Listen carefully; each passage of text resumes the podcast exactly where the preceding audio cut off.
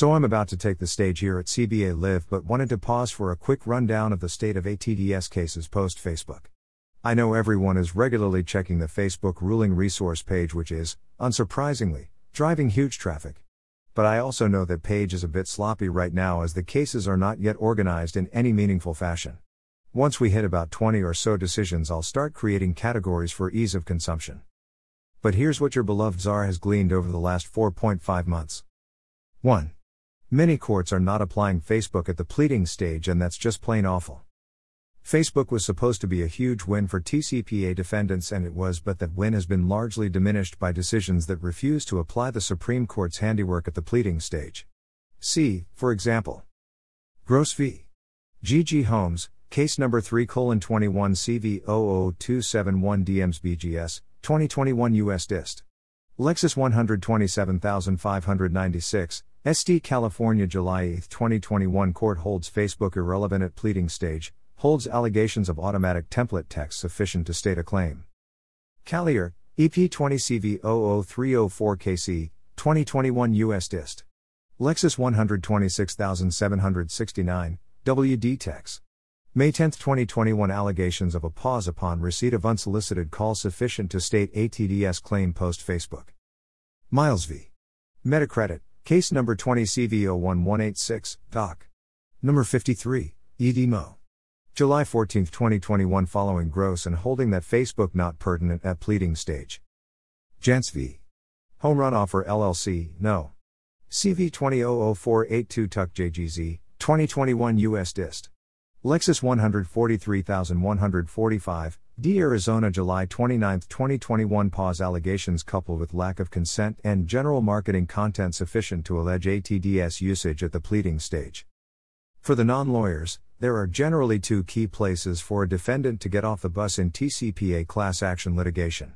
The first is via a pleading stage challenge, generally a motion to dismiss. The second is a motion for summary judgment, or MSJ. Motions to dismiss can be brought easily and relatively cheaply because they address only the allegations of the complaint. MSJ motions are more expensive because they need to be supported by evidence.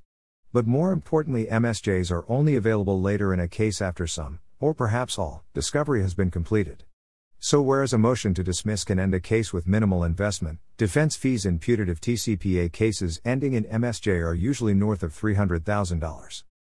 So the fact that so many courts are refusing to apply Facebook at the pleading stage means that defendants are facing tons of, probably, needless cost to go through the formality of discovery before they, probably, win the case.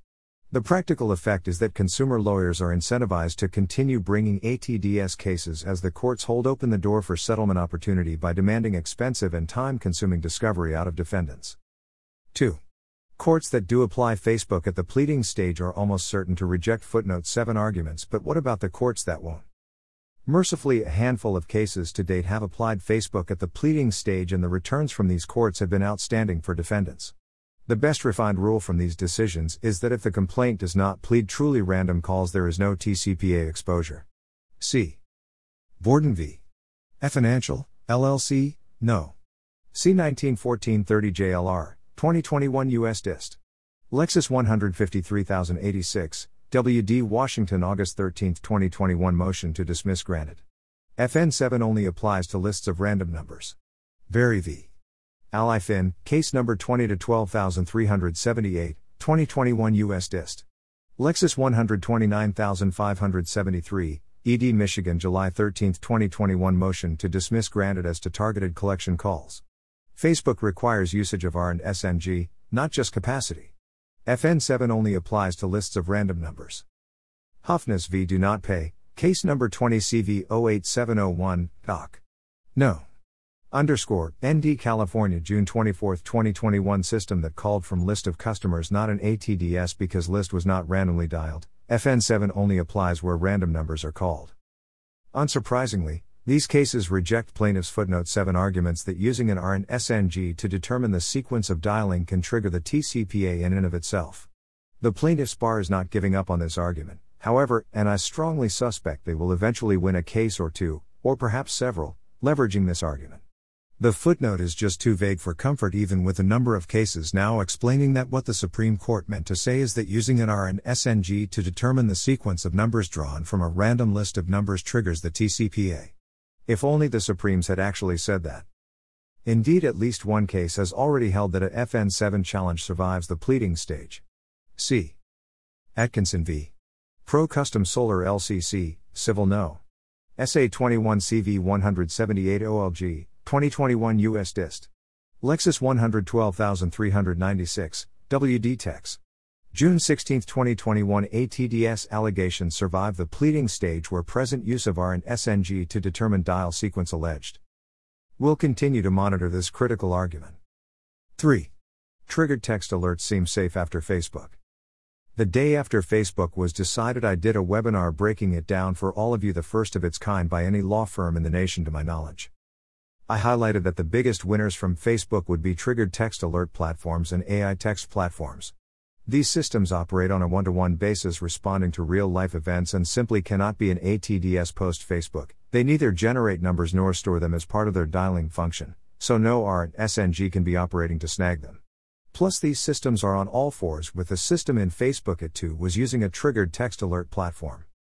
While there is only one case directly on point so far, it was a pretty resounding win for the good guys. What's V? Emergency 24, number 20 CV 1820, 2021 U.S. Dist. Lexus 115053, NDL. June 21, 2021 motion to dismiss granted where allegations demonstrated calls at issue were triggered by alarms and not called as a result of an R&SNG. 4.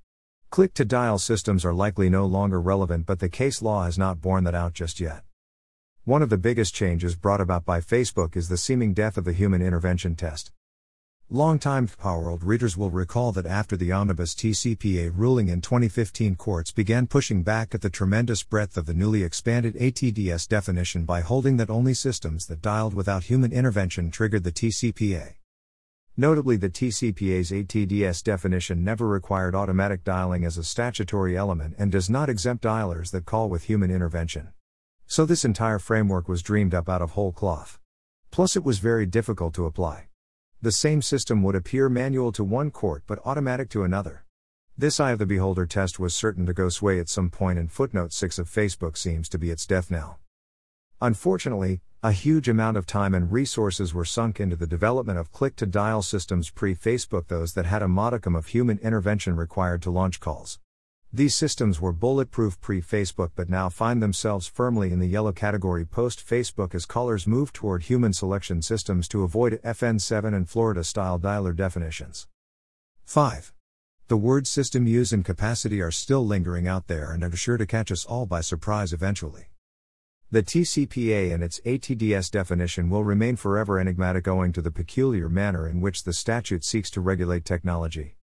As has been observed time and again, the statute triggers upon the use of a system with the capacity to perform designated functions, but those functions do not actually have to be used in connection with any specific call to trigger the statute. Or do they? The Supreme Court's loose/intentional, depending on your point of view, language regarding the use of an R&SNG in a system might be interpreted to require that only calls actually made as a result of an R&SNG trigger the statute. At least one court has said so directly, albeit in dicta. McEwen v. NRAVAM. And InfoCision, No. 220 CV 00153 Len, 2021 U.S. Dist. Lexus United, D. Me. April 14, 2021 ruling ATDS must make use of R&SNG, not just have capacity to do so. But other courts are sure to disagree and find the TCPA is triggered anytime a system with the capacity to dial using an R&SNG is deployed, even if no R&SNG is used to make the calls at issue. Equally problematic, what system are we looking at? While dialer technology can be carefully configured to strip R&SNG processes from the code, integrated systems will almost certainly have random number generators available, if not actively in use. Where the courts eventually draw the line between what is part of the dialing system and what is a separate operating or record-keeping system is amongst the biggest battles yet to be waged. We'll keep an eye on all of this for you.